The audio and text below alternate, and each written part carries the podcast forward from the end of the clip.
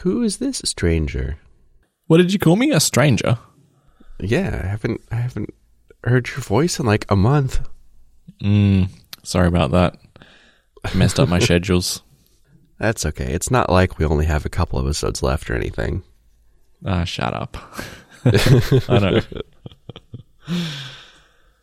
yep, we'll probably slip in one more. Well, Yep. I mean, we have to because this isn't our last. Are we gonna do something for the last episode? I mean, we have to. What that's to be, I don't know yet. But there has to be something. So let me know when you come up with a good idea. All right. Should have saved the the snack exchanges for the last episode or something. Mm, that would have been a good filler, physically and completely change the genre of the show and do taste testing. It's our last episode. we could do something completely different. We could talk about a ATP movie review or something. Uh, An Android show. yeah. I was going to say talk about Android for an hour and a half. Oof. I I mean, I don't know that I have enough to say about Android to fill an hour and a half, but I could try. I still found myself one missing Windows phone. Like in this last week, I was on eBay. I was searching for a Lumia 1520, um, which in my mind was was one of the the better Windows phones that ever existed. And I was debating whether or not I could use one today, but I I think it's probably of the limited apps that existed for Windows Phone. I bet none, none of them work now. Very slim chance. What do you mean you could use one today? As in your day to day phone? Uh, yeah. Not not as as in like I've I had any desire to replace my iPhone. I just thought it would be fun to have and play with. I guess I don't know. I just miss Windows Phone so much. I can tell. what was it? A Lumia 5220. Loop fifteen twenty. Let me have a gander. It's it was just Ah, a yeah. big big Windows Phone. But this is the classic Windows phone in my books. Well, the, just the Lumia series in general was like I think the 920 is is the most quintessential Windows phone. The 1020 was like the 920 with a with a 40 megapixel camera strapped to the back, which was super cool. It still takes pretty good pictures even by today's standards. And that And the is a camera 1520 bump. was like a Wow. big screen. Yeah. Yeah, it's got like a real xenon tube flash on the back and everything. Impressive. Wow. An actual flash. Yeah. Is that what flashes are? Xenon tubes. Yeah. There you go. So yeah, those those those Lumia Windows phones were really nice. I I had a 920, and and a few like I like a Samsung Windows phone. Um, and I tried buying a 1520. I tried trading like an iPhone 5s for a 1520, um, because that was how I. That was a big way that I was switching phones every few months. Uh, like back when I was doing that, I was just trading them on Craigslist, and it ended up Mhm. being one of those things where like the guy never showed up, so I never Mm. never got the 1520. A classic Craigslist experience, Uh huh. So I assume. I I had some interesting experiences on Craigslist. I don't know what I was trading. I was trading an iPhone for maybe it was I was trading an iPhone 5 for my 920 initially, and I, I put on Craigslist that offer, and I, I had someone who offered to meet me. But what it was was it was a kid acting as a a middleman because they found someone else on Craigslist who was offering a 920 for I don't, I don't remember how this worked out. Someone else on Craigslist was trading a 920 and I was trading a 5S for a 920. And he like coordinated the three of us to show up and none of us realized that's what was happening until the two ends of the deal, me and the person with the 920 showed up and the guy in the middle didn't. So the the the person and I made the trade. And then the kid showed up. I, he had something to gain out of it, but I don't remember what it was anymore. Money or something. Was it perhaps As- that one of the sides was contributing money as, as well as the phone? Probably because because I imagine the 920 wasn't worth the same as a new iPhone 5 at the time. But I, I really don't remember what he had to gain anymore. But he was super disappointed because he showed up after the fact and we had already realized that we were that we could just trade each other and move on. Ah, right. That's that's quite a scheme for someone to try and to try and run. Right? There are way too many factors to work out and to go wrong. Yeah. So, and especially when you're a kid who can't drive yourself. So, Yeah. I wonder how he expect how how did you make the trade? Because it must have been not the trade you agreed on in the first place because or one of you must have had not the trade you agreed on because the kid would have not got anything out of it if that was the case. Yeah. I remember we met in a McDonald's. I showed up and this other person showed up and I saw this person standing around with a Lumia phone. But for some reason, I knew it wasn't the person that I was there to meet. Maybe because I was expecting a guy or something, and this was a woman. Um, but it was it was coming past our our time to have met, like by ten minutes or so. And this this woman like turned around and walked out. And as she was walking out, I I ran over to ask her, you know, if she was there to meet some kid too, and she said, yeah. And I said, I think that you know he's trying to facilitate some kind of trade between us and you know we can just skip him and i i have the phone that you want and uh she had to go out to the car to ask her husband about it first and he decided that was fine i guess and so she came back in and traded me but yeah i i have i really can't remember what was different about the trade but it worked out Well, folks, tune in to show 129 as David racks his memory for the next two weeks and relates the entire truthful story in its Uh-huh. entirety as our finale. You know, you know what's tricky about trading phones? As, you know, I, I was kind of a kid too. I was like 18 or so when I was doing all the trading a bunch. Um, when you only have one phone and you're trying to do a Craigslist swap, but you want to make sure your phone is wiped before you trade it to someone, you kind of have to make the arrangement ahead of time and then wipe the phone and just hope that they didn't try to reach you again. Um, It's like trying to sell something before phones existed. How did that even work? Yeah, but it's it's really one one sided because the other side, you know, assumes like, hey, I can't find you. I should I should be able to call you to to, you know, like ask what car you're in or, um, call to cancel or or anything else. And so, like with that fifteen twenty, I was sitting in a parking lot with a wiped iPhone 5s, and I remember like resetting the iPhone and re-logging in to try to call this person because it'd been like thirty minutes and Ugh. they hadn't showed up. And But I thought burner phones were a thing in your country. Couldn't you have a burner phone? I, I guess I could have paid like, I mean, you can like walk into any store and pay fifteen dollars and have a phone. Um, so I suppose I could have done that, but uh,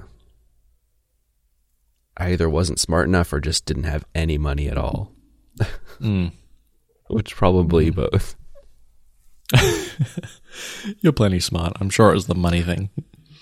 My my very first cell phone was, I guess, kind of a burner phone. I I I don't know how old I would have been.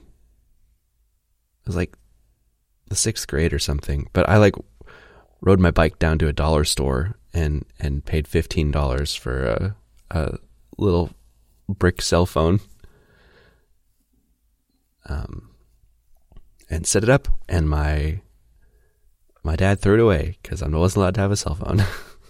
Oh, really? Really Yeah. was a burner then, wasn't it? I had the best phone number ever, though, on that phone. It was it was seven zero two seven zero zero two. Very memorable. Yeah, it was a good phone number, but it's gone now. Can you buy a burner phone and then just keep the phone number that comes with it and transport it to other phones? Yeah, you can transfer phone numbers between carriers Mm, okay. or anything else. How do you take ownership of that phone number though? Most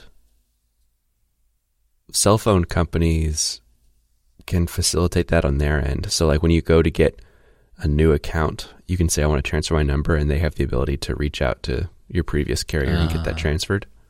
Yeah, gotcha. So, like when my, my parents dropped their landline, my dad was able to make their landline number his cell phone number. What? Really? Yeah. Yeah. Doesn't it have like a landline area code though? Uh, I mean, area codes are you know, tied to the area you're in. So cell phones and landlines have the same area codes if they're located in Ah, the same place. not in this country, they don't. Cell phones have Oh, their really? own area code. Huh. Every cell phone number starts with 04 as the area code, but my landline starts with 08 for my state. But yeah, Really? all the phones Okay. countrywide, mobile, uh, 04. Oh, yeah. Ours, our mobile phones share your, the the pre-established area codes that landlines in the area had. Um, Makes sense. Although anymore these days, eh, it doesn't make sense really because people move around so much and they keep their, you know, area code from wherever they're from. So you basically just have to consider everyone having, you know, 10 digit phone numbers now because area codes don't tell you much anymore. Interestingly, there's no zero four in your phone number. Uh, the leading zero gets dropped when you add the country code, so it should be plus 614. Mm-hmm. Is that I don't like that at all. Does that match up Yeah. with. what? You don't like it? I don't like that your phone number can change, right? Like, like the area code part of my phone number is nine one three, and when you Can't put plus when you, plus one on the front, you don't drop any digits. You just add another to the front. Maybe that's an anomaly with zero. I don't know. but even landline numbers are the same. You drop the leading zero on all of them. So, so if they all start with zero, why do you have to dial zero at all? Why is there a zero? I don't know. Maybe you don't have to dial it. Maybe there's a plan that one day we would have more states than nine. And so they thought, Mm-hmm. we better start it with zero. And then there never were more states. Know, you have the opportunity to expand still. As we absorb New Zealand under our flag. Do you have the um, ability to to not dial the area code if you're dialing like inter like or intrastate numbers? intrastate, so within my state. Yeah, there's no need to dial the area code, except some Okay. carriers are really bad with that and they force you to do it anyway, but all the good carriers don't make you do that. Uh, okay, yeah, It seems like, like they should know where you're calling from, so if there's no area code, it's a local number. yeah, they can make that assumption. hmm Yeah, Confusingly, my work phone is in another state, just being like a, a Teams number, so I can call it from anywhere. And occasionally I do make the mistake of calling a local number, forgetting I'm not actually calling a local number, and then getting someone mildly annoyed because they've had this happen, you know, a dozen times in the last dozen years. I, I rarely hand dial numbers anymore. They're all just tapping a, a face or name in my contact list. Mm. hmm Yeah. Wonder why I do it. Yeah, why do you do Oh, that? Why do I do it? So you you found oh you found a uh, American food aisle in one of your grocery stores. Mm, I did. Just uh, walking along, and there it was, out of the blue. um, I bought some Pop Tarts. They were delicious. Yeah, really nice. Addictively. Which one did you tell me to Uh-huh. buy again? Was it cookies and cream? I told you to try the s'mores one. S'mores, all right. I bought whichever one you told me to buy. Yeah, it was great. Okay. I liked it. Uh, a whole bunch of cereals as well. Um, hmm I see they had Reese's cereal. Reese's Puffs. Yeah, I do need to try that. I think of all the ones there, probably I'll try Reese's and maybe the Cinnamon Toast Crunch just because I've heard those words together or maybe seen it in a movie. sounds enticing. Yeah, I think those are the the better of the two. At least in the picture you sent me here, the only other, only other ones are s'mores cereal, which is not really even popular here, and Oreo O's, which are fine but pretty generic. I would say there's not something special worth trying. Yeah, Oreos are nothing special, are they? Yeah, and they have Hershey's syrup. Mmm, sounds disgusting. That's like a, a, a household staple. You got to have that to make your chocolate milk. You got to have that to like put on top of ice cream. Is it like ice magic, how where it hardens when it gets cold? Uh, no, it's not a hardening chocolate. Hmm. Well, I'll try it. Eight dollars for a bottle doesn't sound too bad, but when you look at the cereals, it's like twelve dollars for a box of cereal. That's a little bit excessive. Yeah, I like that. Right in the middle of all the American food, there's like the the afterpay advertisements. Like you can make payments on your Pop Tarts. Man, if you're making payments on your groceries, you've got some problems going on, I reckon. So Very also unusual.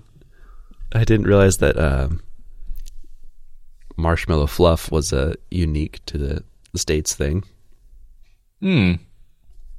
Must be. I'm pretty sure I've tried it before, so I'm not going to bother trying that again. Yeah, It's just like putting sugar on your bread, isn't it? Yeah, it's like a spreadable marshmallow, basically. Uh, it's not something that I have very often, but you can. What when do I have it? Like make sandwiches out of it. You put a, a little bit of marshmallow fluff and like some sliced banana and some peanut butter, and that's called a fluffernutter. Um, Okay. I think that's the only thing I can think of. I, yeah, I, I don't think I've had it since I was a kid. Fluffernutter. All right. Mm-hmm. I'll do it. I'll do it for you, David. Okay. You got to try everything in the American food aisle. Well, I'll try Fluffernutters. That's what I'm committing to. Okay. You got to put some Hershey syrup on it too. Okay. Fluffernutters with Hershey syrup. Okay. Sorry to hear about your grandfather as well, by the way. Oh, thank you. I uh, received uh, a few sympathy cards in the mail from from my neighbors, which Mm. I thought was interesting because you know I didn't tell them. So Mm. that means that they maybe it's an old person thing. They just have a habit of watching obituaries. It's, And then- it's definitely an old person thing. and then uh like my neighbors on on like directly next to me on both sides of the house both independently mailed me cards like instead of like talking to me or just handing them to me i received them in the mail which i also thought was interesting Just in your letterbox, or did they go through the system? yeah they went through the system Wow. How did they know it was your grandfather? Well, you know, obituary. Well, besides the fact that um, I have the same name as him, uh, obituaries have like the the list of of relatives, right? So it would have said that he leaves behind his son, his grandson, his great granddaughter, and so they probably could have lined that up, and seen, Hmm. seen my name and my daughter's name in there. How do they know your last name? I, I mean, I know my neighbors' last names. Is that weird? Um, yes. I think so. I barely know my neighbors' first names. In fact, I've got one neighbor who often comes to my door. His name is Bob, and I always call him Bill to start with, which is very embarrassing. I just can't get past this habit. I first of all, last names aren't really private information. Like a lot of people have their last name like printed on the front of their house or written like on a stone engraved in their front yard or something like that. So it's really obvious what people's last names are. But to avoid that kind of awkwardness, I have like a um, it's it's just a screenshot of like a Google satellite view of my street, and then like as I meet people, I write their names on top of their houses so I can remember people's names and where they live. Nice. Yeah. So, but yeah, I, I Sounds know. much more neighborly than my area. I don't understand how that can be that that you wouldn't be very close with your neighbors because your your uh, neighborhood is is much more tightly packed than mine is. Like it, That's it feels like you're right on top of your neighbors. That's true. We are definitely packed in a lot more than you seem to be. Maybe that just lends itself to anonymity and uh, isolation, Got you got to find privacy somewhere. I suppose. And if it's not your own home, where is it? I do have my surname uh, in like a metal cutout on my porch, by the way, but that's because it's a German thing, not an Australian thing. Uh, and it was created or in uh, cut out of steel, I guess, by Yasmin's dad and sent over from Germany. Uh, Oh, because in. Germany, they won't even deliver a letter to you unless your name is on the door. Oh, really? Hmm. I mean, we kind of have something like that here. Um, the the post office needs to know the names of the people living at the house, but they they put like a little sticker in the mailbox with people's names. So when they open the mailbox to put the mail in, you know, they can see the name inside. Ah, interesting. Yeah. But there's it's not strongly enforced because I still get mail for like the previous residents and stuff here. So Mm, yeah, yeah. It's like the days when you just sent your lead to like, you know, Mr. Freeman, Kansas Post Office. Oh right. United States. That was plenty. Right. I was just wondering, my 1st mm-hmm. word in our show notes today is just a, a wonder that I had. It's not really a topic. okay. But if you type servo into Apple Maps exactly as I've typed it in the note, what does Apple Maps ah. show you? And if it uh, shows you nothing, or businesses called servo, maybe have a guess at what you think it would show you. Okay. Let me get Apple Maps pulled up. I'm getting all the prompts because I've never pulled it up on this computer. All right, servo. Interesting. Uh, so it's it's showing me all the gas stations in the area. Ah, okay, cool. Yes, that is expected behavior. I was wondering if uh, it was something that they'd localized for Apple Maps Australia or not. Um, but it appears to be worldwide. How is that related? Uh, servo is Australian slang for service station, aka petrol station, Oh. aka gas Okay. station. Yeah. I, I that makes sense. Yeah. Service station Um, is is you know not unheard of thing to call gas stations here. Yeah, okay. So servos. Yeah. Yeah. Um, Do you have other slang as well? Yes, we have uh, Bottle-O, which Bottle-O? doesn't work. Bottle-O. Go and buy some buy some beers from the Bottle-O. Okay. But unfortunately, that doesn't give any good results.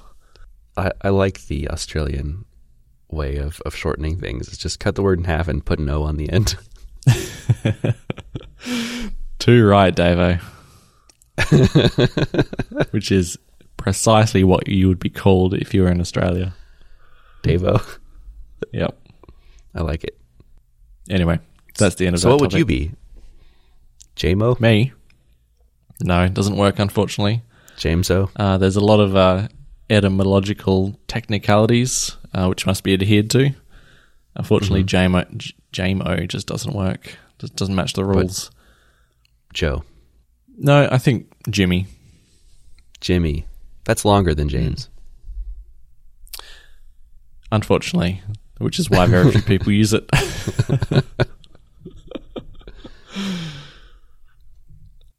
what do you get shortened to? What do? I get shortened to? Hmm. Dave. Oh yeah, of course. Yeah. I have a, a neighbor named Dalebert, which I guess is the long version of Dale. I just didn't realize that that was. I thought Dale was a name, but I guess it's a nickname. I can see why they shortened it. Doesn't really roll off the tongue. Poor old No, Dalebert.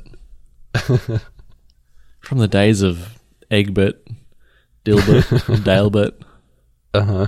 What is what is Bert as a suffix?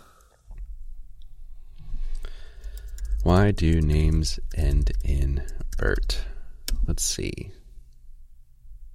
The Old English Bort and Old High German Berat were used in personal, masculine, and feminine, feminine names. Okay, so it used to used to be a, an ending for masculine names. I don't know. For no obvious reason. Just that it has its origins in the Germanic language. Hmm. Adalbert, I don't know what that is. Adelbert, I guess these are notable German names. Dalebert's nice because it's a uh, name you can. You have two nicknames. You could be Dale or Bert.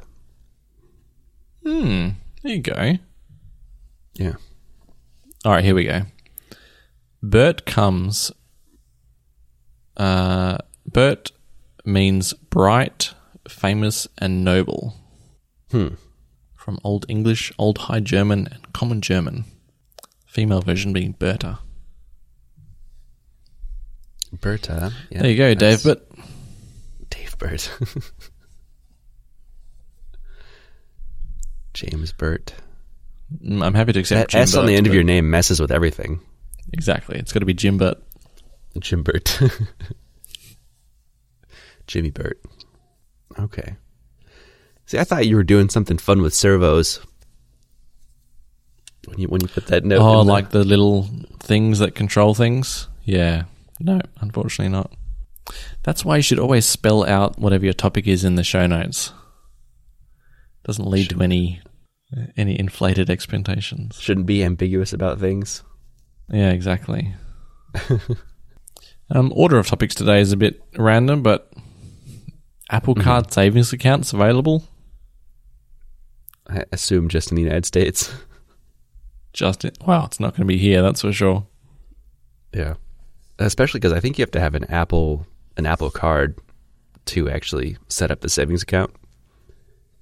Um, but yeah, it finally launched after months of of talking about it, and it ended up being pretty good. Savings account with a four point one five percent interest rate is is far better than anything that you know I had elsewhere. Um, so I I haven't I've set up the account, but I haven't moved money around because it's it's such a headache to move all your money from one bank to another. Uh, so I I just it exists, and my my Apple Card has been depositing, you know, my daily cash back into it, but but that's the extent of it so far. But at some point, I'm gonna have to try to move money around because that's a significantly higher interest rate than I'm getting anywhere else. It's a huge interest rate. I've never even seen a savings account with an interest rate that high. So it might explain why there's so much deposited in the first weeks. But can you just use it like a normal bank account? Yeah, I mean, for all intents and purposes, it is a normal bank account with Goldman Sachs that Apple just has a fancy UI, you know, to view. But you know, you get all the basic Goldman Sachs functionality too. So so I have an you know a routing number and an account number that I could tie to my my paycheck for direct deposits or auto billing through anywhere else. Um, But you can't transact with it. Is that right? um, I- mean, I could. I I, I don't think there's any limitations on that. Like, is there a, a card connected to this account that you can just pay bills Oh, with? I see. No, there's no there's no there's no physical card, but lots of uh like auto billing you can set up, you know, to pull directly from a bank account, so no card number required. Right. So that that part would work. Um, but yeah, if I wanted to spend that money like on with a debit card or something, it'd have to be transferred to a checking account. And then how is that managed? Is it all within the wallet app on your phone? Yeah, yeah, it's all within the wallet app. It's the same as, well, I guess maybe you don't know this, but it's the same as the the, the uh, Apple Card stuff, where you can just link other bank accounts, and there's uh, deposit and withdrawal buttons, and I can send money between accounts pretty easily. Um, it it being a savings account, I guess it takes a couple days which I think is, I guess, is probably weird to you because I think all bank transfers are instant in every other country than the United States. Mm, not really. Okay, um, but yeah, I can I can add and withdraw money, my and my daily cash gets deposited in there automatically from my Apple Card, so it's pretty good. Yeah. And then it's got a maximum balance of 250 grand, which is pretty good. 5% on that, or almost 5% on that, 4% on that, I should say, is, is, um, is decent, really decent. Yeah, yeah, I think two fifty is just the maximum they got insured through the FDIC, so that makes sense. Um, And oh, what is this as a business to Apple? I'm not sure. They're obviously getting some kind of kickback from Goldman Sachs, I would assume, right? Because the business of banking is, you know, they lend your money out to other people. Uh, so they get a higher interest rate on those loans than they're paying you. So they, they make the difference. And I guess part of that difference will then be split between Goldman Sachs and Apple. Hmm, okay. Either that or they're doing it out of the kindness of their hearts. I don't know. You Hmm. decide.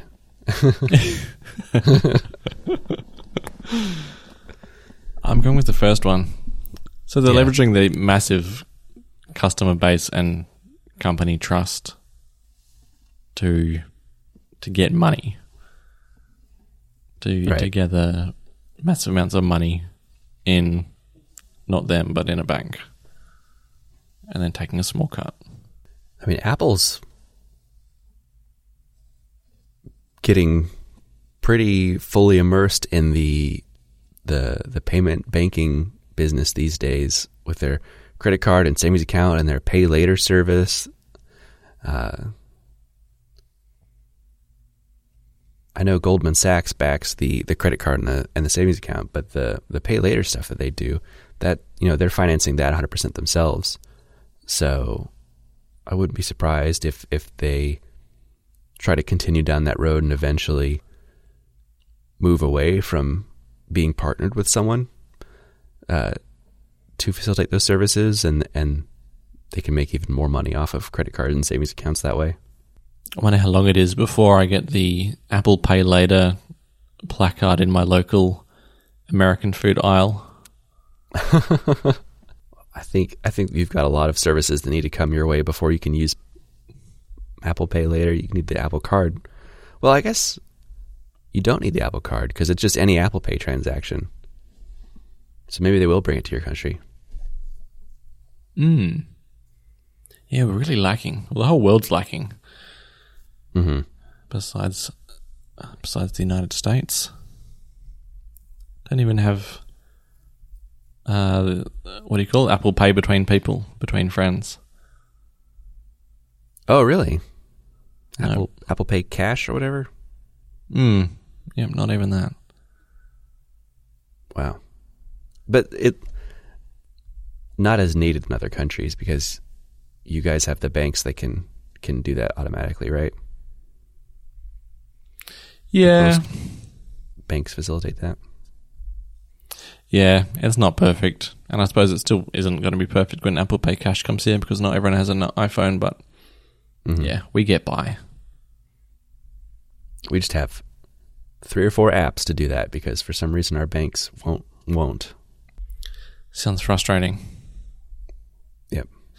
If I was to send someone money though with my phone, I would be making a complete guess as to whether it was instant or arriving in the next three days. Okay. Yeah, I mean at least our apps you you kind of get to choose. Most apps have both tiers and one's like it charges you a dollar or whatever to do an instant transfer and and then the other one is free but it takes a couple days. Uh, right. Yep. Right. So, you've been flating yourself with your vacuum? Is that what you mean? That's I mean that's literally what you wrote in the show notes. I said playing. Oh wait, sorry, vacuum. playing, playing. Sorry. I mean the words are quite similar. Yeah, yeah, yeah. Well, can you think back to the last time those words were used? What the context was in this podcast? I'm not sure if this is from a dream or not. Hang on, wait. Now I'm really not sure. Now I'm thinking about it. No, this can't be right. Uh, playing with a vacuum. hmm I'm almost embarrassed to describe what I can remember because I'm not sure if it's related to us in any way. You had just gotten delivery, and then we started the podcast, and as soon as it, as soon as it ended, you're like, "All right, now I'm gonna go play with my vacuum." Ah. No, I don't remember that at all. It was a robot vacuum that that you had just received. Right. Okay. Mm. So so I I have also just received one and I'd been I've been waiting on on getting one since I bought this house a year ago hmm um, because I I knew that this this vacuum specifically was around the corner. I wanted to wait for it to come out and buy the newest thing. Uh, Okay. So so what I purchased was the Roborock S8 Pro Ultra, Ooh. Okay. And this is the the latest robot vacuum from Roborock, but it's it's also a like a robot mop as well for hard surfaces. Mhm. And yep. the coolest thing about it is the docking station it comes with. So when it's done cleaning the house, you know, it's got that self empty trash bin feature. So you don't have to empty out the robot vacuum every time. Uh, but it also has uh, clean and dirty water reservoirs. So it fills fills up its reservoir with clean water. It empties out the dirty water. It's got a spinning brush in the base to clean off the mop head, and then it's got a dryer built in to, to dry the mop head so it doesn't get like old or moldy or stinky. So it it it cleans itself, it refreshes its water, it empties the trash bin all on its own. That is insane. How much it can do. Yeah. The dock looks massive. Is it as big as it looks? Uh it's it's a good size. You know, it's a couple feet tall. So like Mhm. two thirds of a meter. um Two thirds of a meter. Okay. I don't know how you how you how you break up those measurements over there. It, it, it's base ten, so you can just you know you know sixty six centimeters. Sixty six centimeters. Okay.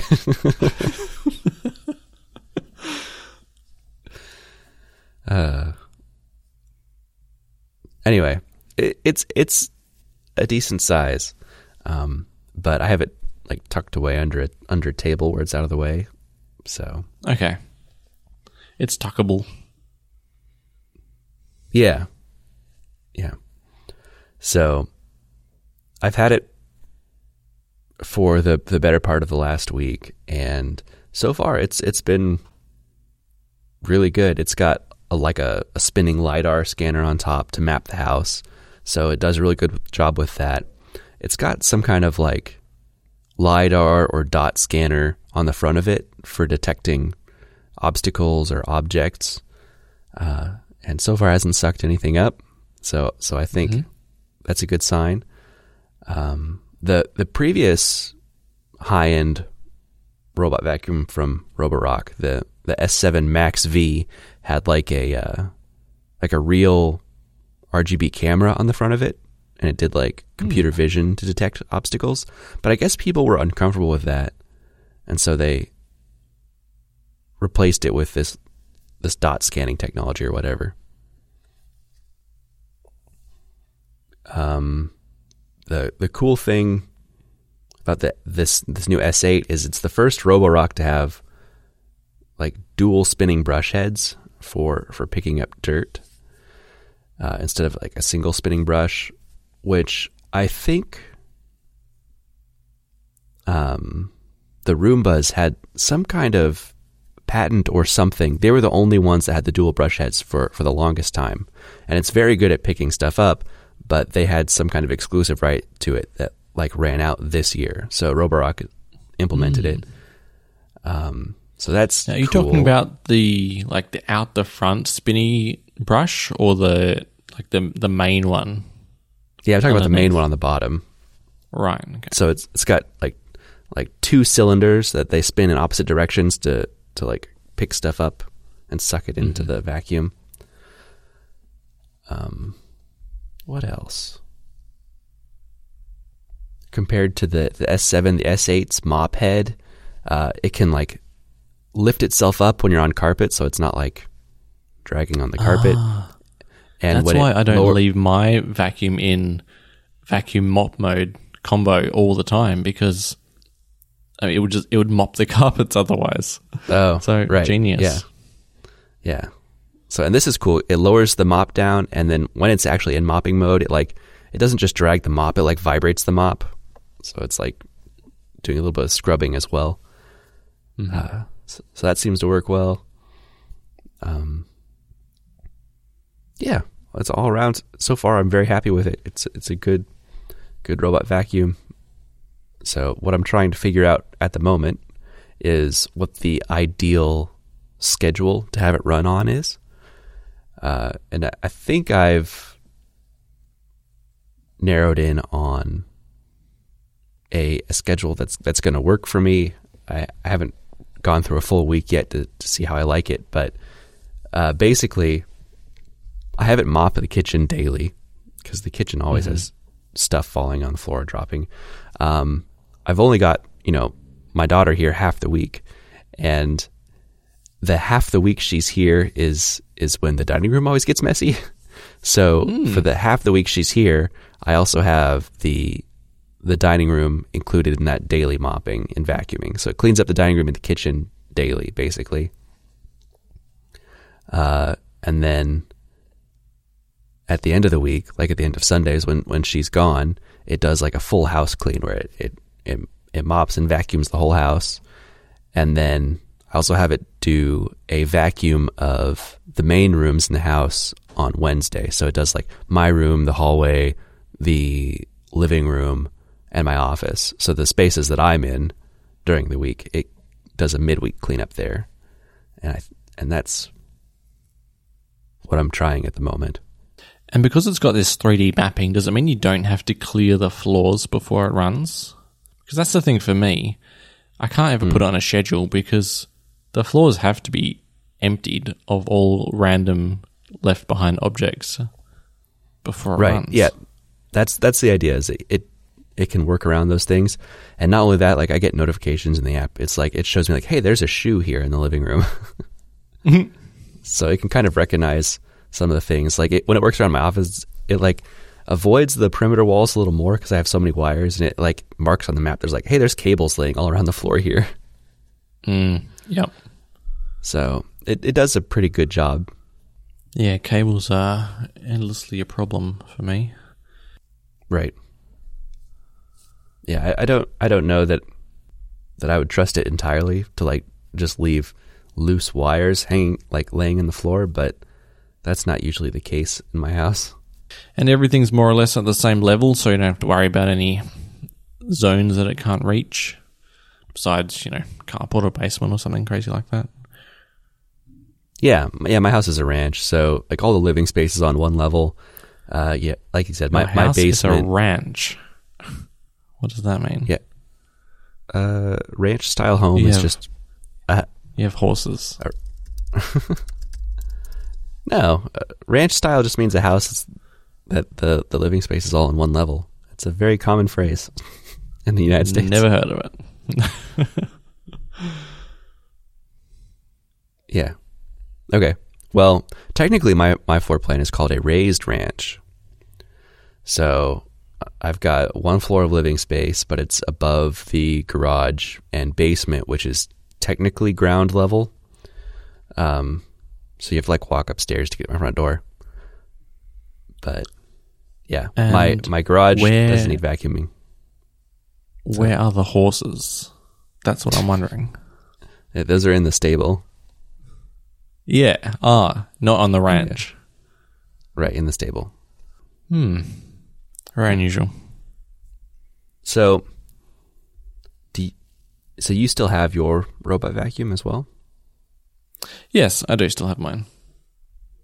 Sitting next to me, keeping me company at the moment. Eh, but but do you get much use out of it, or is it just something that, like you said, it's not scheduled, so you just kind of have to clean the whole house up and then tell it to run? Yeah. So we tend to do the thing where if we're going to leave the house, all of us at the same time, then we'll just do like, all right, let's clear the floors and let it run as we leave the house. Um, The other use case we have for it is after dinner, probably every night after dinner, just let it run under the dining table. Mm-hmm.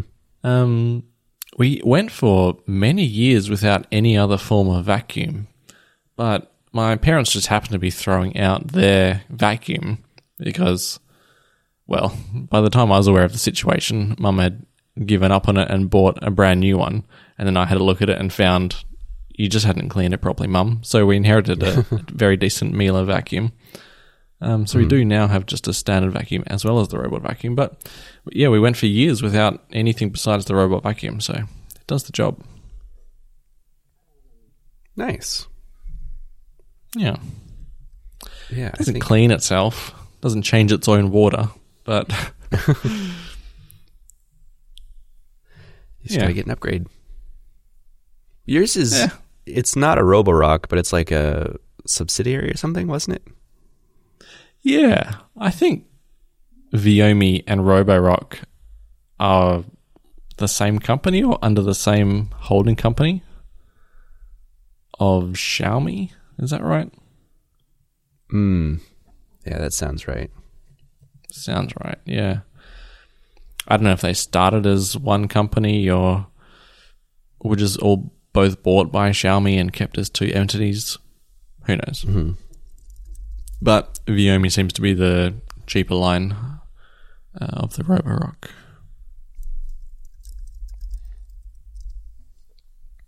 Which generally, Roborock is, well, once you get to the crazy docking stations like I have, it's not much better. But I was gonna say Roborock is is generally a cheaper brand than like getting like a Roomba or something.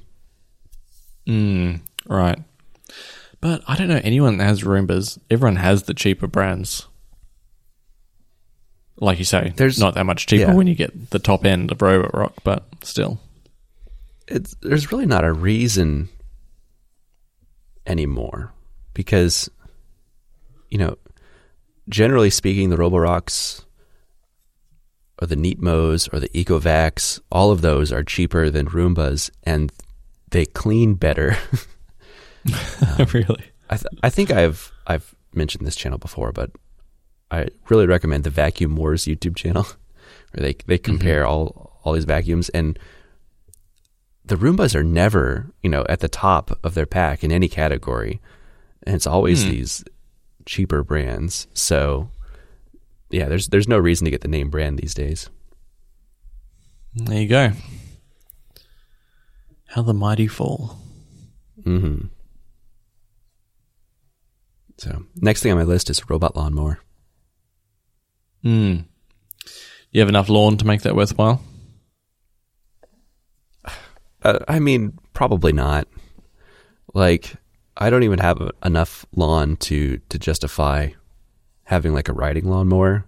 I I push mow it. Wait, and wait. It takes Not enough lawn to justify a ride on lawnmower. right. Yeah, if you've got a big yard, then you need a big lawnmower, or else you can spend all day mowing it. Poor you. If only. No, but I've I've got an electric lawnmower. It's it's a push mower, but it only it takes me less than an hour to mow my whole yard front and back. So, um, there's there's not really a, a good reason to have one. I just think it'd be neat. Do you have the battery operated or corded mains power electric lawnmower? It's it's battery operated. All of my yard tools have like they they use the same battery, so I can switch between my leaf blower, my lawnmower, my weed eater, and it just swap batteries between them. Nice. Yeah, it works Weed eater, good. hey? That sounds novel. What? A A, string weed trimmer? eater? Is that what you Ah. refer to it as? Uh, no, we actually have a, a very cool name for this appliance. We call it a whippersnipper A whippersnipper. Okay. because it whips and it snips. I feel like maybe once upon a time, Weed Eater was like a name brand, Mhm. and it made it into the common vernacular here in the states, at least. But uh, yeah, it's just just the name for it now. But I think string trimmer is the generic name. Whippersnipper. Yeah, our generic name is line trimmer, but whippersnipper's what everyone will call it. I like it. So yeah, I've I've got I don't know like serious tool people are gonna make fun of me. All of my appliances are Ryobi, which is like Ah, yeah, OnePlus. uh is it? That isn't that the Ryobi line where you can just put the same battery in everything? Oh yeah yeah yeah. Sorry, I thought you were talking about the phone company OnePlus. I was like, Oh, are they no, no. related somehow? uh, I mean OnePlus specifically is the Ryobi 18 volt line, which I I have Right. their power tools like drills and stuff, but my my big yard appliances run on their 40 volt batteries. So the Ah, Ryobi okay. HP Plus or whatever it's called. So, but okay, so that's a brand over there as well. Oh yeah, definitely. Yeah. Okay. So I mean, they're they're, they're the cheap tools here. Like everyone's because people are gonna be like, you should get a Milwaukee or a Dewalt, but Mm-hmm. I've I've liked my Ryobi stuff just fine, and it's a lot cheaper. Hmm. Seems these brands are pretty universal then, because we've definitely got the Milwaukees, DeWalt's, and a few others. Makita, Yeah, Makita. Ozito, that's the crap one that you don't buy. I've never heard of that one. Yeah. And and count your lucky stars you haven't. I think Milwaukee technically makes Ryobi tools. I found a whole article of people asking how Ryobi gets away with having OnePlus when the company also exists. Um, Oh. it's on the OnePlus, like the the OnePlus phone, uh, like community forum page. this company's named their product range OnePlus. Surely this isn't allowed with trademarks and copyright. And are there any uh any answers? Uh, Ryobi's been making OnePlus power tools long before this company was even conceived. So how did the phone maker get away with it then? Hmm? Um, I I don't know. I mean, I think um, that generally there has to be risk of confusion of the brands for for a trademark argument to be made. I don't think anyone's going to confuse a power drill with a cell phone. So Are they not both battery operated appliances? I can see a case for a legal suit, a lawsuit. Y- y- you should be a trademark lawyer. Mm. I'll consider it. I just went on a uh, purchasing spree in these last few weeks, I guess, in in my uh, depression from not getting to to talk to you. I had to fill that void, and it, it was with gadgets. Um, Yeah. So the next gadget on my list, uh, it actually was uh, inspired by my mom. She sent me a question asking for like a, a, a multi-device charger, like charging station that she could put in her house to charge all of her devices. Um, but Mhm. she specified something that wouldn't burn her house down. Uh, so I Mm, looked into tricky then. yeah, that makes it a little harder. uh, so I looked into uh, the Apple Store and and what like multi-device hubs Apple carries and like certifies or says you know works with iPhone, made for iPhone that that they endorse. And I found this really cool product made by Scosche. Um, it's a modular charging system, so so it's got like you can clip together pieces. So it's got like a Qi pad that you can set stuff on. You can buy an Apple Watch pad to clip in to charge Apple Watch. It's got like a multi-device thing, which is just, you know, like segmented dividers to set your devices in with a bunch of USB ports in the back. Oh yeah. Um, so I, I recommended this to her, but then the more I was looking at it, the more I thought this would be really good for my trip coming up at the end of the month to Disney World because I've got to charge two Apple Watches, two of the, the Disney smart bands that like they they act Ah, as your to room key and your park ticket. I need to charge Right. cell phones and I need to, like rechargeable batteries. Um, so I've got you know like seven or eight devices that I'm going to be charging every day. That's going to be a mess. And so what I did was I, I bought this modular system as well with the multi-device charger with a bunch of USB ports and a Qi pad on it and Mm-hmm. two two Apple Watch um, connections as well. So it's this very long uh, hub device, but it lets me charge everything all at once with one cable. Um, and I'm pretty impressed with it. You've already used it then? Yeah, I have it set up. Um, when it, when I'm not using it, you know, when I'm done traveling, it's going to be like this. It's it's going to live in my guest bedroom. For, so when people coming over, whatever device they have to charge, they sh- they can charge yeah, it on no that. matter what. Yep. Yeah. Perfect. So I set it up. I tried it out. I plugged in all the watches, all the Disney bands, cell phones, batteries, AirPods, iPad, and it just charged everything. It was great. And and immediately a huge fire ensued. Uh, it it didn't burn down my house, and it hasn't burned down my mom's house either because she did buy it. And it's surprisingly a reasonable price. Like it's it's fifty dollars US for the multi-device charger with a Qi pad. Yeah, it seems like not a lot of money for a lot of stuff. From Scosche, a brand since 1980. So not some uh, pop up that just hasn't been put out of business due to too many arson lawsuits. Right. Yeah, this is a good brand. They've made phone accessory products forever, uh, and you know Apple endorses them enough to carry them in their own stores. So I think that's Hmm. pretty high recommendation in my book. Hmm. And it's completely modular, so you can build it out to be whatever you need. Scosche founded in Southern California in a garage in 1980. There you go. Okay, maybe it was next door to the garage that Apple was founded in. Can you imagine? I'm still surprised I've never heard of this company. They seem to make good stuff at a good price. Oh yeah, And they've been around forever. it's it's a common name in the states. You s- They make a lot of like car accessories. Like before cell phones were big, they had. hmm Um, you mostly saw them in the automotive departments. It seems like. Anyway, that's all I have to say about that. It's gonna be a good travel charger, I think. Yeah, looks like it. Not too heavy then. No, it's not heavy at all. It's actually fairly lightweight. Mm. So I get quite a bit. So, this isn't the end of your shopping spree. The the uh, the loneliness really I really felt it. dug into your But- heart over the last Yeah, few weeks.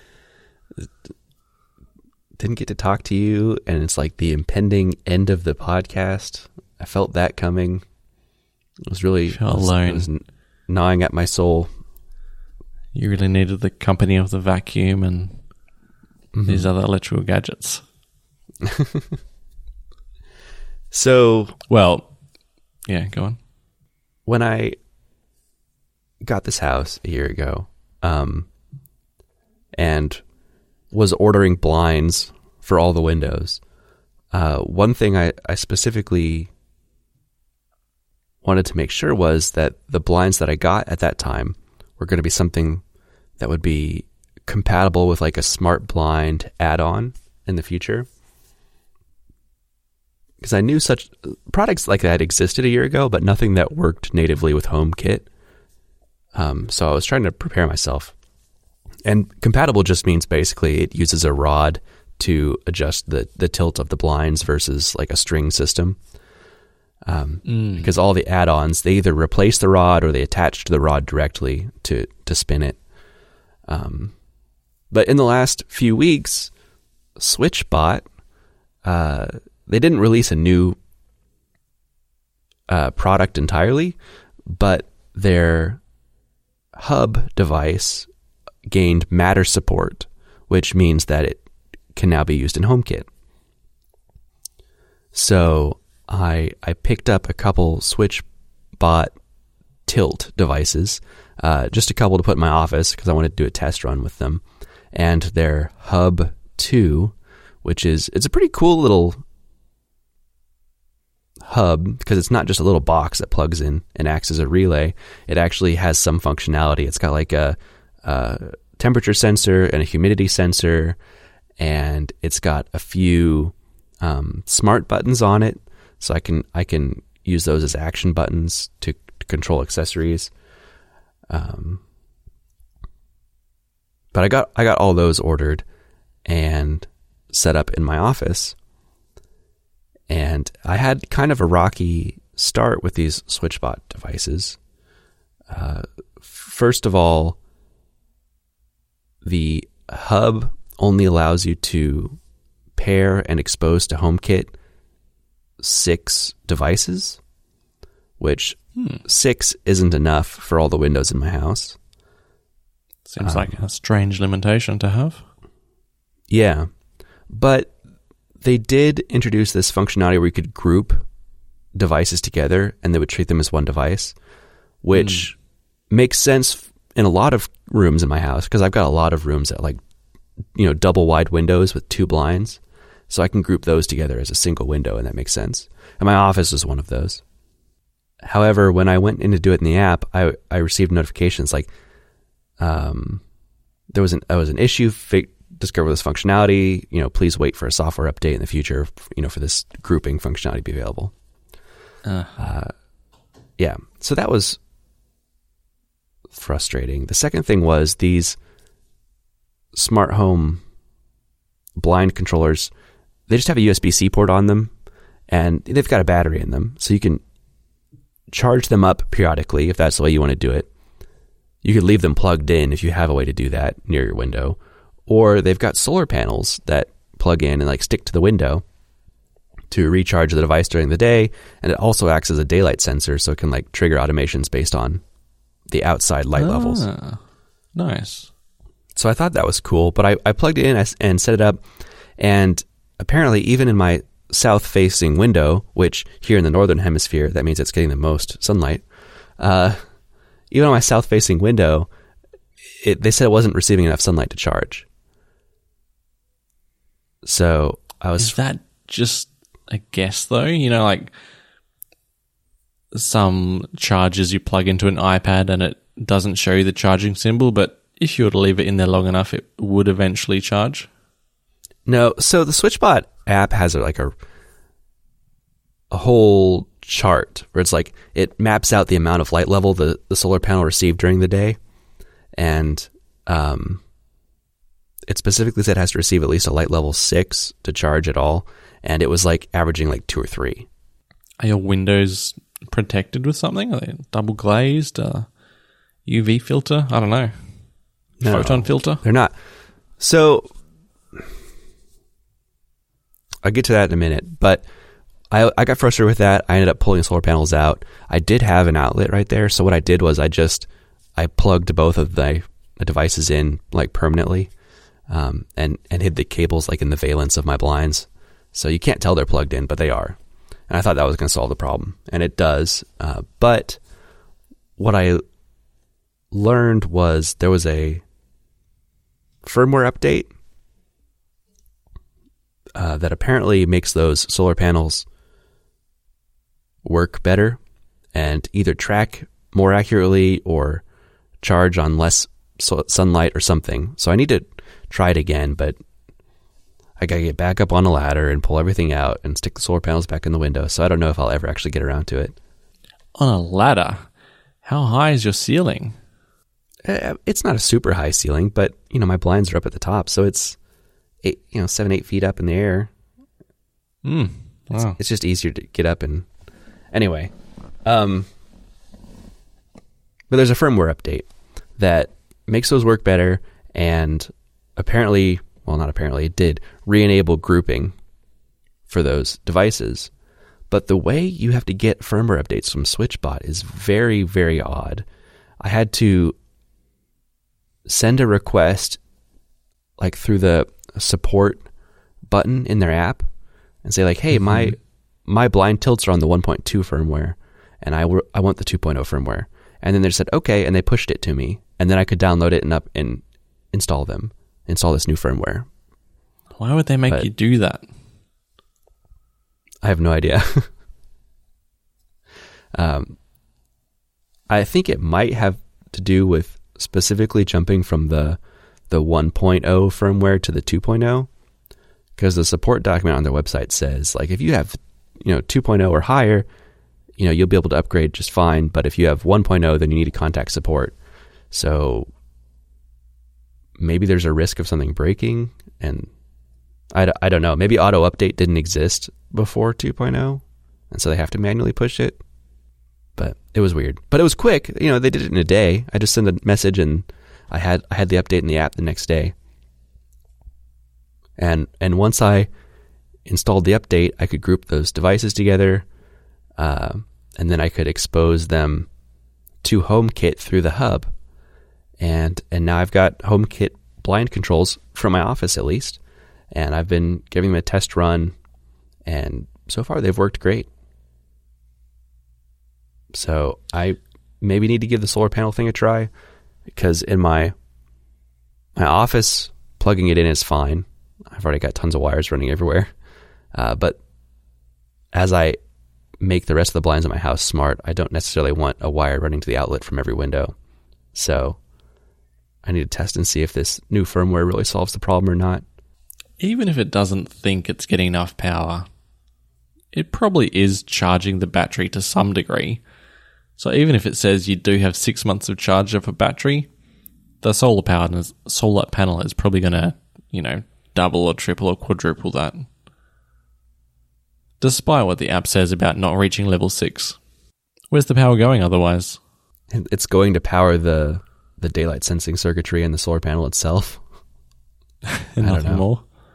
Yeah, I don't know. I don't know how long these batteries last. Like worst case scenario, if if they do last six months, like you say, um, you know, it wouldn't be the end of the world to top them up twice a year.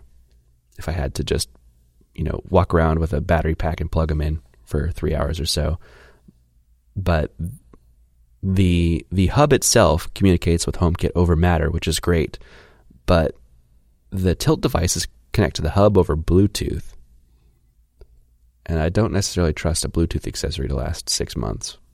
Mm, there's plenty of Bluetooth stuff that lasts longer than that, though. I'd be more worried about the servo using power than the Bluetooth part of it. Well, yeah, I'm sure it takes quite a bit of power to, to open and close the blinds, too. So, yeah, I don't know. I'll have to play with it. But my my initial impressions are are mixed to good. Once I got everything actually set up, I've I've been happy with it. Yeah, it does seem like a really easy thing to smarten up your home with. Annoyingly, I just replaced two rooms worth of spinny handle blinds with pull cord blinds. Which seems to be going in the wrong direction. Well, you're not you know completely blocked out from smart home accessories. You can you can swap out the the the tilt hardware itself. Like if you do take down your blinds, you can you can order just uh, like a string to twist, um, not an upgrade, but you know, a lateral move, I guess. uh, it's it's a completely separate component, I guess is what I'm saying. So you can swap out that the mechanics of that without having to replace your blinds entirely. I thought it would be a case of like your entire blinds unit would have to be from a smart home accessory maker, not just a simple add-on to existing blinds. Well, yeah, there certainly are. Like Lutron makes the Serena line of smart shades, um, but that's really expensive. and it'd be much cheaper just to, to upgrade your windows one at a time. Not that blinds are cheap on their own, but um, Mm. Yeah, this this is this is the route I I could afford to go. So this is what Hmm. I'm doing. Yeah, fair enough. And was that the end of your shopping trip? Uh, that was the end of the things I bought that are interesting to this podcast. I bought like a tree swing for my backyard for Elizabeth. A tree swing. Okay. Cool, cool. Yeah, yeah. Well, you weren't the only one to go shopping in our off weeks. Okay. I too went shopping. Um, What did you get? prompted somewhat by well, what did I get? I wrote it in the show notes. Did you not read them? I, no, I was giving you the opportunity to introduce it. I didn't want to steal the thunder. I'm playing. I'm playing the role of the listener here.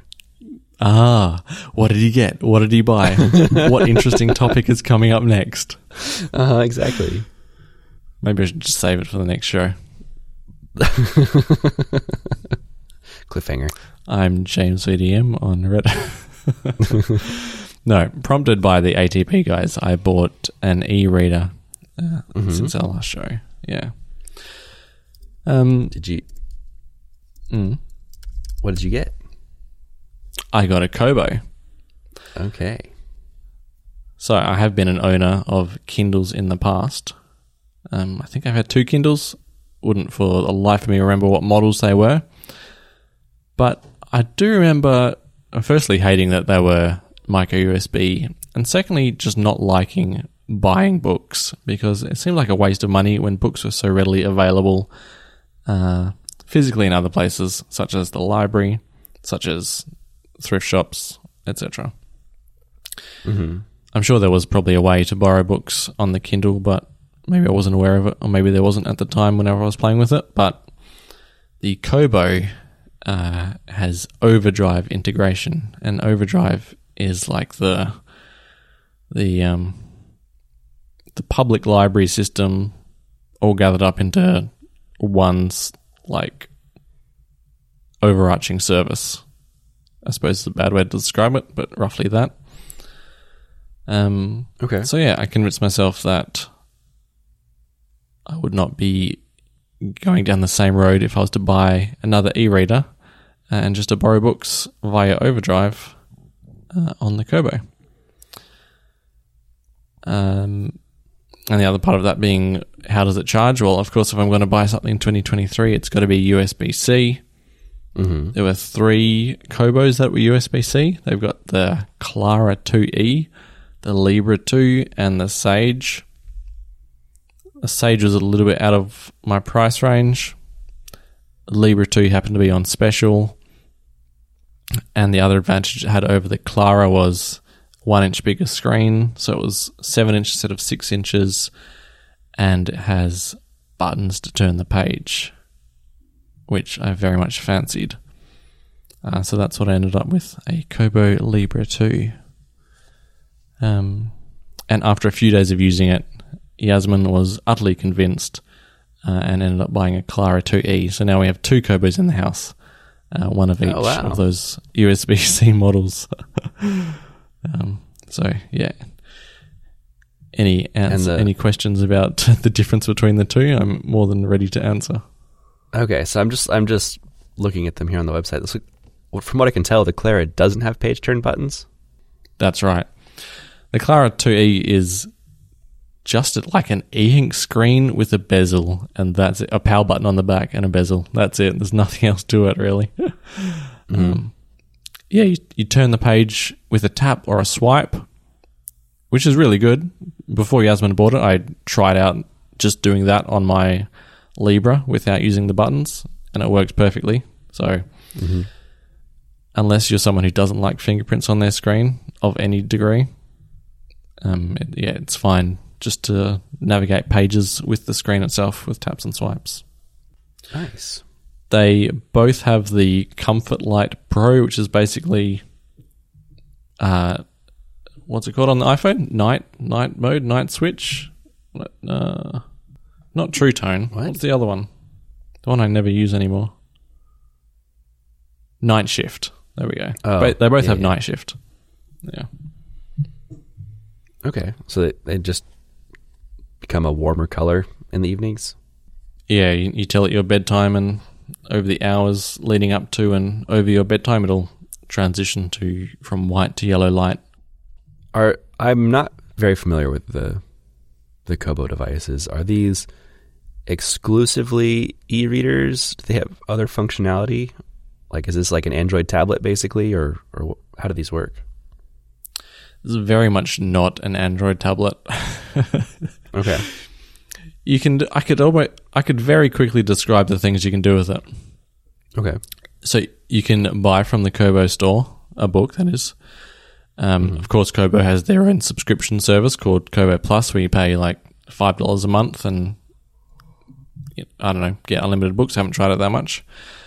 Um, they have the Overdrive integration, which I mentioned, where you borrow books from your well from whatever library you have a membership to. And actually, they actually have audiobook integration, which is cool. So you can actually, I'm not sure if you can borrow an audiobook with Overdrive, but you can certainly buy audiobooks from Kobo and pair your Bluetooth headphones with them. Um, I, I'm getting to the end of the list now. It has Pocket integration, so it'll automatically Okay. sync your uh, saved later articles from Pocket, which is nice. And I'm racking my brains for any other features. I think I've reached the end. I do believe the one I didn't buy, the more expensive one, can also sync with Dropbox. Oh, okay. But that's feature about it. Just the the Sage. That's the Sages feature, I believe. Okay. Uh, yeah, they they these devices look very similar. Just you know, without reading the tech specs, I can't, I can't at a glance tell what makes one better than the other. Mm. Well, if you look at screen size, that's really the main one. The Clara's six, the Libra's seven, and I believe the Sage is eight. And then Okay. once you discount the screen size, there's not much else to differentiate them. Buttons, physical buttons, I suppose, on the Seems higher like end the Sage ones. supports some kind of stylus for for annotating your books. Mm, yep. Well, I've heard. The Clara is Good. made from recycled plastic. If that makes you happy. Yep. I've heard good things now from you and Yeah. the ATP guys. So Yeah. yeah. Yeah, I'm very happy with it. It's uh, it's very fast. There's no complaints about the speed. I've just been since I bought it, I've just been buried in novels ever since and done little else. Um, nice. read a couple of books from American author John Nance or Nance. Uh, Not aviation type, um, Okay. NTSB investigation sort of novels. interesting because I just like aviation. And at the moment, I'm reading uh, Jane Eyre by Charlotte Bronte, which is also a classic. If only it had Apple Books. Yeah. And I've got books in Apple Books, I've got books in the Kindle store. At the end of the day, it doesn't really matter because I'm not buying books on this thing. I'm just borrowing them. And then after my two or three weeks is up, then they go back, and that's the end of my exchange. I'm not building up a, a library here. I'm not laying outlaying mm-hmm. any money. It feels quite nice. It just feels like I'm going to the library without leaving my couch, which is what was missing when I had the Kindle. Maybe it was there, maybe it wasn't. I don't know. I can't remember. We have. Oh, okay. I was gonna say we have an app in the states as well for like, you know, checking out libraries. Like you have to have a, a physical library card to use it. It's called mm-hmm. Libby, but I see it's made by Overdrive. Yeah, Libby's So- just the app. It's it's very confusing. I know Overdrive has existed for a long time, but there still is mm-hmm. not a perfect system. Like you can start at overdrive.com and go through like you I mean you can look at books through Overdrive, but then you click something and then suddenly on like the state library's catalog page, which is a different URL, and then you click somewhere else and suddenly you're at like getlibby.com, which is just the app for Overdrive, same company. Mm-hmm. Yeah, it's it's too complicated for what it is. But at the end of the day, it doesn't really matter that much. As long as you just Yeah. do everything on the Kobo, you don't need to know anything after you've just signed up for all these services. And give them your library card number. I suppose that could could work for me too. Then my problem is, uh, so I've got a ton of, of back catalog in the in the books app that I have purchased that I still want to read through. Um, my work like allocates everyone gets like a personal development budget every year that you can spend on, you know, whatever you want, and uh, I was I made it to the end of last year and I had like two hundred fifty dollars to spend, and so I just bought like like fifteen books in, in Apple Books that I wanted to read. So I'm I'm working my way through that still. It may be worth looking into the the app you're probably familiar with called Calibre or Calibre, however it's pronounced. I'm sure it's Calibre now. I think of it Mm-hmm. because it's quite trivial to strip the DRM from Kindle books. I wonder if it's the same for Apple books. I'm aware of the app, but yeah, I've never. Well, here, here's a problem too, and maybe it's not a problem. I don't know. Um, specifically with the the books that I bought at the end of last year, I, I did something I've never done before, and I, I got them all as audiobooks. 'Cause I Uh, thought I like podcasts so much, maybe I can listen to the books, and that'll be I can consume more that way. It's actually harder to consume them as audiobooks. I found because of the amount of notes I want to take. Uh, I can't Ah, just right. listen to them in Yep. the car or anything. So anyway, the audiobooks was a mistake, but I don't know if you can st- strip DRM from them or not, or how that works. yeah, these Kobos have audiobook functionality, but hmm I reckon the pain of like connecting whatever headset you have with your Kobo is probably not worth just using the Kobo app or whatever audiobook app you have on your phone and listening to it that way. So, yeah, I can't imagine ever using it. Hmm. Yeah, I don't know. I like the idea of e-paper screens, though. Those look so nice to read on. They are amazing to read on. I've tried hard to read on the, the iPhone screen, you know, being OLED, the iPad screen, of course. hmm I've tried like the inverted mode where the screen is bl- black and the text is white. Tried all the different tones of white that you can have as a backing of text. But at the end of the day, I just can't read for very long on a screen that is like shining in my eyes. Whereas these e-ink screens, well, firstly, if if you if the ambient light's bright enough, of course, there's no light. Hmm. And then if you're in a dark room, the way they light themselves is as if you just had a lamp over your shoulder. There's, there's no strain on the eyes at all. In fact, it's sometimes even better than having a lamp over your shoulder because you have, you know, all these tiny adjustments you can make to make it the perfect brightness. I'm so many articles that I used to read on my computer now. I'm just sending to Pocket and then reading on the e-reader. If it's longer than a page, send it to the Kobo. Really? Okay. Mm-hmm. Yep. I might have to try it out. And they're not that expensive either. Yeah. I specifically like um like reading outside. And the glare on the screen makes it hard on iPad. Oh yeah, it's awful. Yep. Although I don't know how much reading outside I can do anymore because my neighbors are too friendly. If I sit on my front porch, I'm asking to be in an hour long conversation. Yeah. Sounds really, really, uh, I don't know, old fashioned to sit on a front porch though. Just the concept of having a front porch to sit on I, is uh. I do. I, I have a, a covered front porch with, you know, it's got some furniture, some chairs, and a table. I can just sit out there and watch over my land. Yell at the kids walking by. That's right. So that was my shopping. Um, besides that, uh, just looking at my um, Amazon re- uh, orders page, uh, I bought some sponges for the kitchen, some moisturizer, USB C cable, extension cable, because the the one that comes with the MagSafe puck isn't long enough. Okay.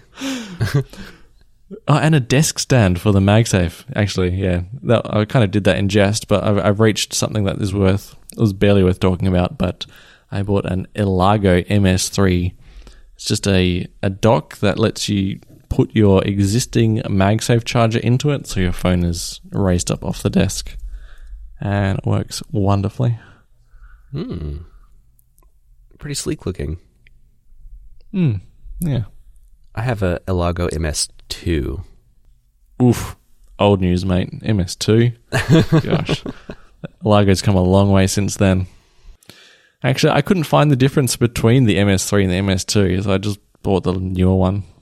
What? It's a completely different thing. How could you not tell the Is difference? it? Maybe I was looking at something else. I'll send Actually, you. There you go. I spent a lot of my time being confused because I'd read Elago as Elgato, which is a very common brand when you're buying Apple stuff.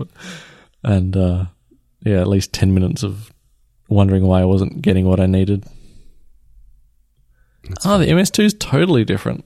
I wonder what I was thinking. Hmm. Uh, the MS1 is somewhere in between the MS2 and the MS3. but I like the MS3. It looks like it's made of metal, right? It is very heavy. metal. Yeah. Wait, they've got an MS4 as well. Oh, I was robbed. And it's the same price.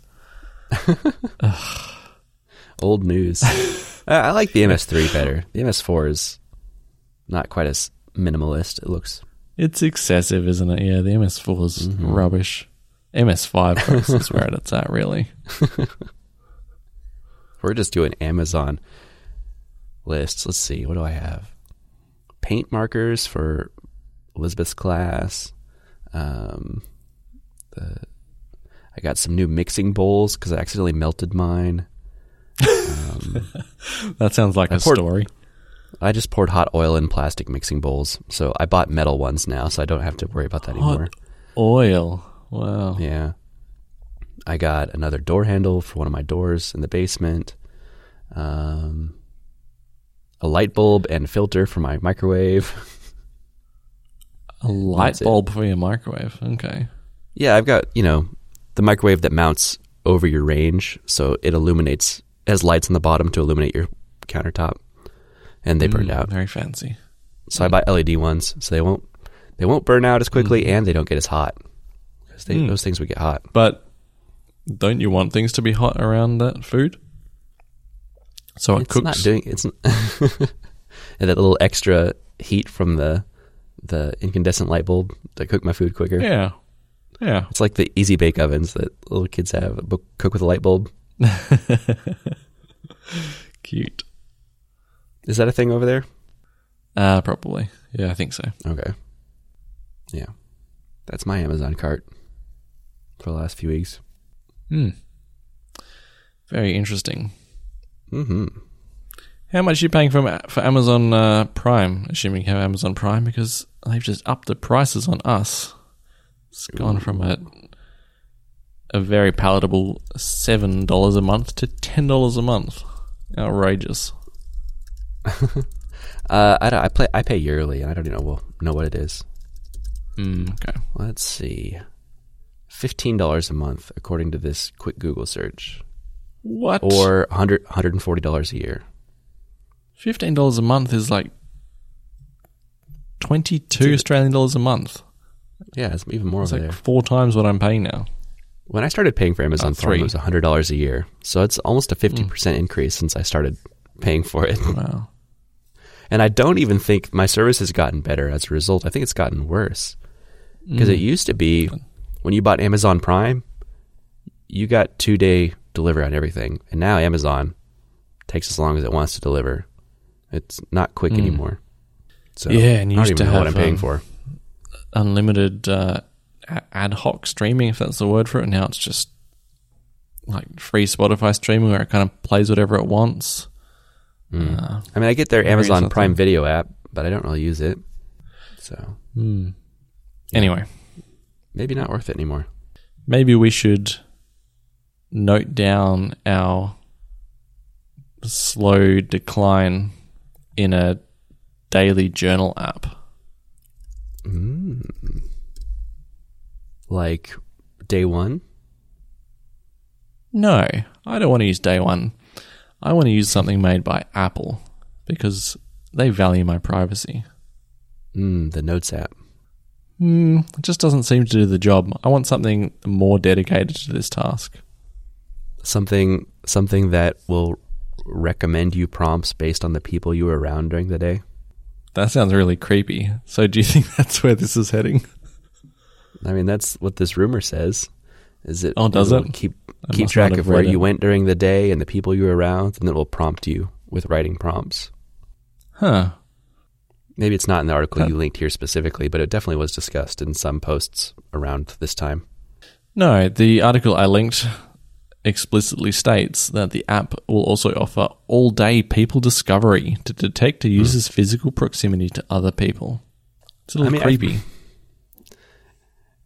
With it being Apple and it all being on device, makes it feel better to me. I assume the layperson probably would would be, you know, very creeped out by that. Um, I think that I think the concept could be neat. You know, all the days blur together for me sometimes, so to have something like very specifically allows me to keep track of like who I was hanging out with or what I was doing could be an interesting gimmick at least. Yeah, it does sound a bit like a gimmick, doesn't it? Because, you know, in 10 years, I'm going to look back and all my friends had iPhones and I never hung out with anyone else. because the, the phone didn't know that they were near me because they had Android phones. Yeah. I mean, do you really want those other people in your life anyway? Are they even people? Ooh, that's a throwback to episode two of the oh. podcast. Wow, that's going back. I mean, if there's any time to do it, it's the it's the penultimate recording for, go. for this season. I don't know. Journaling in general is something that I've dabbled with on and off throughout my life, either in the form of apps like Day One or or physical journals or things like that. Um, but it's it's not something I've ever been able to like develop a habit around. You know, it's it's something that I I pick up for a few days or a couple weeks and then don't do anymore. I'm, I think, even one step behind that because the idea sounds good and I'm motivated enough to give the idea some thought, but I'm not sure even once I've put pen to paper or finger to keyboard in the task of writing a journal. But maybe what I need is a few writing prompts just to get me going, you know? Right. Just like yeah. I needed a, a storyboard in iMovie to make all those movies I was planning to make. the the thing that I found that usually pushes me over the edge to like start trying journaling again is like when I'm experiencing uh, like some kind of strong emotions. Like I want to I want to document this to look back on. Um, like the the home buying process a year and a half ago is like stressing about it every single day. Felt like I was never going to get over the hill. So I was like, I'm going to write down about my day to day so I can look back on this in a year and laugh at how stressed I was about looking at houses. Um, mm-hmm. Or uh, I think the time before that was uh, like Elizabeth had had like climbed into bed to, to, snuggle with me or something and she fell asleep and she was laying on my chest and I was laying there thinking like this is not going to last for much longer. You know a few years from now I'm going to miss when she wanted to do this and so I'm going to write this down about how great this is and um yeah those are the last two things I can remember that actually prompted me to start a journal. It was very short lived but well at least you have them now I suppose I suppose the problem is Mm. You know, when you when you write in a journal for like three days or a week or whatever, it ends up feeling like it's not worth keeping around. I mean, I, I, guess it is, but it's like in a physical notebook, especially. It's like I'm not going to keep this notebook with three pages written on. I'm just going to get rid of this. Uh, so you're saying you don't even have those things anymore? I, I think I do have those journals still, but they're, they're, I don't know where they are. They're probably in a box from when I moved. So if they were in your phone and they mm-hmm. synced with iCloud, that'd be the perfect solution to that problem, at least. Yeah, especially if their journal app has like iPad, Apple Pencil stuff. Handwriting feels more intimate. I, I feel like for journaling, it really lends itself to that. So I'd kind of like to be able to handwrite those. I wonder if I what know. this app really is is a, a merging of freeform and clips into this monstrosity called clip form or free clips. Free, free, free clips.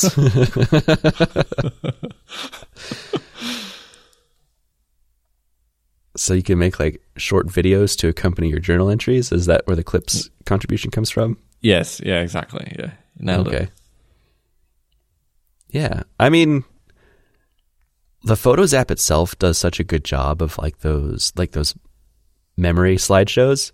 I could totally see mm-hmm. like if you if you go out in the town for a day and like it, it makes a slideshow to accompany your journal entry for for what you did for the day. You know, that could be interesting. Yeah.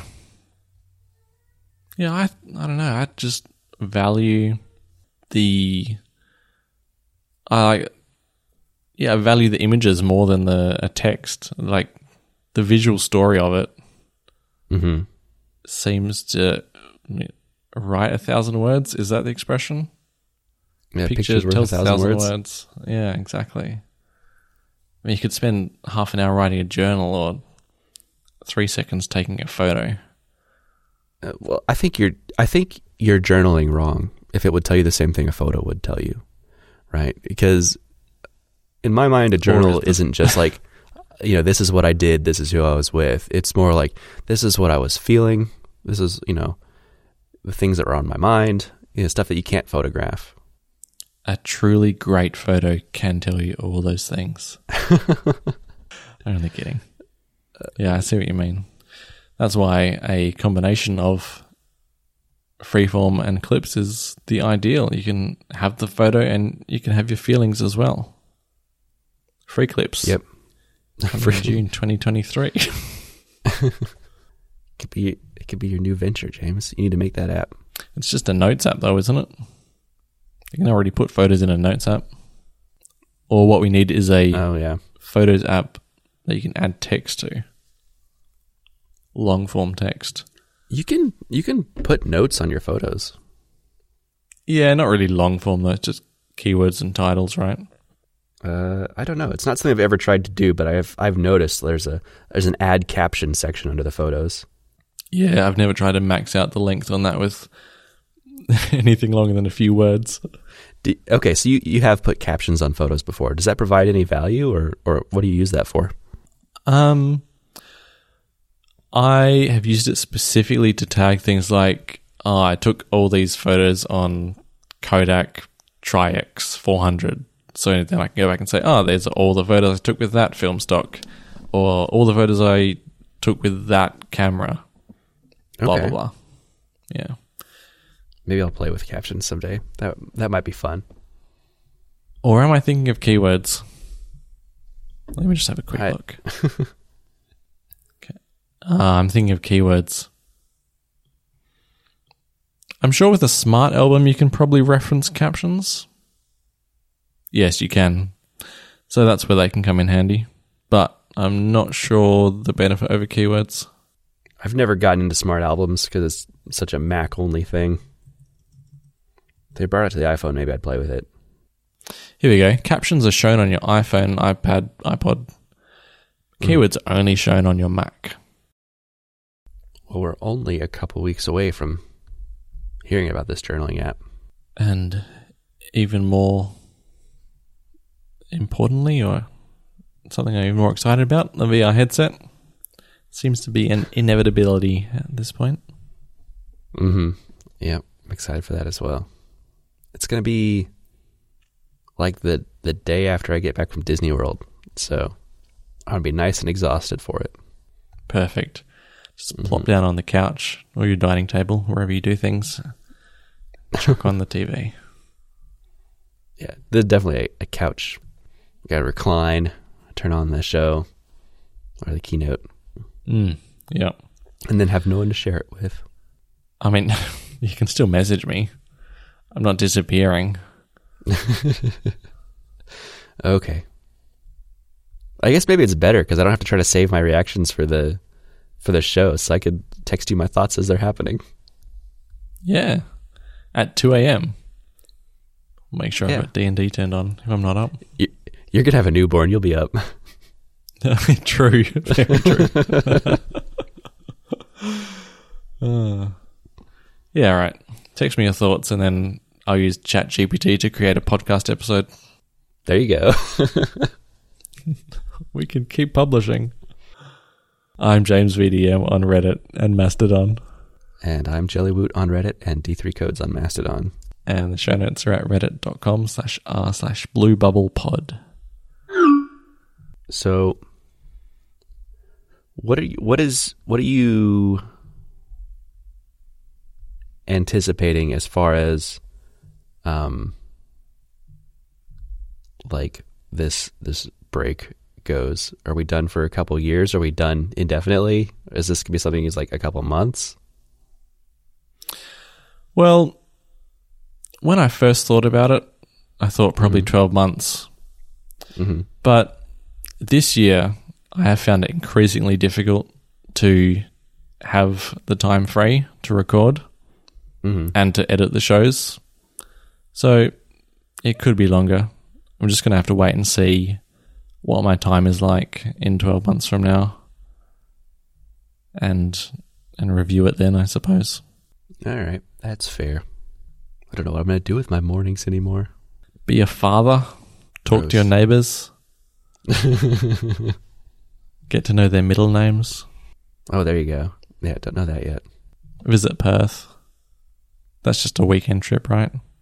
Oh my goodness, it's on my list, and I hear about it from Elizabeth all the time. Well, next year, I think I'll be making a trip to the continent, so I do wonder if I can wrangle a, a route via North America home. I have to see how the finances are, because I'm sure it will double the trip cost overall. When you say the continent, what is what is the continent? You know how people in Great Britain call Europe the continent? That's what I was going for. Oh, oh, okay. I've been reading too much Charlotte Bronte. That's what I've been doing. Okay, so you're going to Germany? Is that what you're saying? it's probably going to happen next year. Ah, okay. Yeah, yeah. The states is a little out of the way between Germany and Australia. I mean, is it though? It's like on the way if you go the long way. It- Uh, do you usually fly over the states between, or how do you? No, no, no. get- That's why I said it's the long way. You would never do I that, see. but okay. I mean, I have. Hmm. Okay. Yeah, we have an international airport you know, less than an hour from here. We can make it happen. The uh, Kansas City International. Yep. I believe it was the main airport in the novel I read on Tuesday. Mm. Mm, Final It was- Approach by John J. Nance or Nance. It's a great. It was a great airport. It we just got a brand new one. Oh, Like it just opened up a couple months ago. So it was it Is was a relic of its time mhm. before uh, airport security was a big deal. Mm. Uh, so I don't know if I talked about this on the podcast before or not, but like airports have like centralized security checkpoint where it's like you you check in and then once you're on the other side of security, it's like all the restaurants, all the terminals and stuff are on the other side of the security checkpoints, right? hmm uh, the Kansas City International Airport had uh, no centralized security. Every terminal had its own security checkpoint. So, as as a person who lives in Kansas City, with with Kansas City International being your like departure or you know final destination uh, terminal, it's great because the security lines are so short because you're only waiting for the same people who are on that you know you're waiting in line with only the people that are on the same flight as you to get into that terminal. Hmm. Um, so you get in and out really quick. But if it's a layover airport, which it is for most people, you've got to leave security and then go back through security, and uh, it's it's very annoying. And people hated KCI for that reason. Um, so we've uh, you know standardized now, and this new airport's got you know the the one centralized security, and then everything's on the other side of it. Just like an airport should be. Yeah.